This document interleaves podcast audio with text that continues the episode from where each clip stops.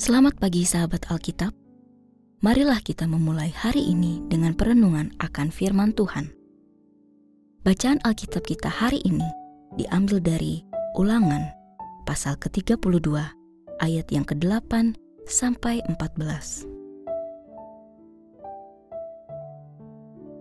Ketika Yang Maha Tinggi membagikan milik pusaka kepada bangsa-bangsa, ketika Ia memisahkan anak-anak manusia ia menetapkan wilayah bangsa-bangsa menurut bilangan anak-anak Israel. Tetapi bagian Tuhan ialah umatnya. Yakub ialah milik pusaka yang ditetapkannya. Didapatinya dia di padang gurun, di tengah ketandusan dan auman padang belantara. Dikelilingi dan diawasinya dia, dijaganya seperti biji matanya Laksana Raja Wali menggoyang-goyang sarangnya, melayang-layang di atas anak-anaknya, mengembangkan sayapnya, menampung seekor, dan mendukungnya di atas kepaknya. Demikianlah Tuhan sendiri menuntun umatnya, dan tidak ada ilah asing menyertai dia.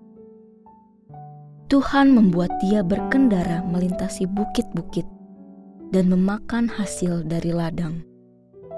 Tuhan membuat dia menikmati madu dari bukit batu dan minyak dari gunung batu yang keras. Dadi lembu dan susu kambing domba dengan lemak anak-anak domba, domba jantan dari basan dan kambing jantan dengan bulir gandum terbaik, juga darah buah anggur yang berbuih kamu minum. Sahabat Alkitab, kesaksian Musa pada bagian ini semestinya cukup menampar setiap umat Tuhan, secara khusus yang masih menganggap relasi antara ia dengan Tuhan sebagai investasi untuk memperkaya diri atau memenuhi dirinya sendiri dengan segala kenyamanan material. Mengapa demikian? Bagian dari nyanyian Musa ini telah menunjukkan bahwa hal terpenting di hadapan Tuhan dan yang paling ia inginkan adalah kehadiran umatnya. Tuhan tidak memandang segala kekayaan material atau apa pun selain umatnya sebagai hal yang paling utama. Melalui nyanyian ini, Musa juga telah mempersaksikan bahwa di dalam relasi antara Tuhan dengan umatnya, Tuhan memang tidak pernah mengutamakan segala hal material. Malahan, Tuhanlah pihak yang selalu memberikan segala kebutuhan material kepada umatnya, mulai dari tanah sebagai tempat bagi mereka untuk membangun kehidupan dan beragam kelimpahan kekayaan material. Namun, Tuhan tidaklah mengindahkan hal lain selain umatnya itu sendiri. Meskipun Tuhan memberikan segala hal material kepada umatnya, namun Tuhan tidak mengharapkan balik pemberian material dari umatnya. Tuhan hanya menginginkan umatnya, bukan segala kekayaan yang ada pada mereka yang juga merupakan pemberian darinya. Sahabat Alkitab, kita perlu berani mempertanyakan kepada diri sendiri mengenai motivasi dari relasi yang kita jalani dengan Tuhan.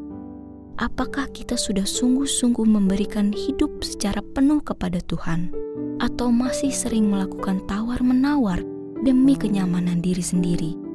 Apakah kita sudah cukup tulus berelasi dengan Tuhan, atau justru masih menyelipkan agenda-agenda personal demi kelimpahan material dari Tuhan?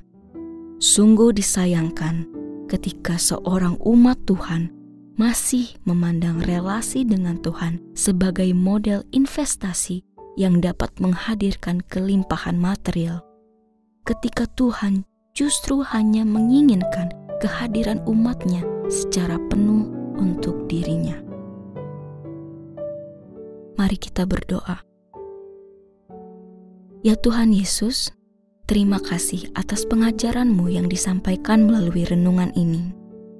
Bimbinglah kami agar selalu memahami bahwa relasi kami denganmu adalah panggilan untuk memberikan hidup kami sepenuhnya kepadamu muliakanlah hati kami agar tulus dan ikhlas dalam berelasi dengan Engkau. dan jangan biarkan niat-niat duniawi membingungkan prioritas hidup kami. Kiranya setiap langkah kami selalu diiringi oleh kesadaran akan kehadiran kami yang Engkau inginkan, lebih dari segala harta dan kekayaan.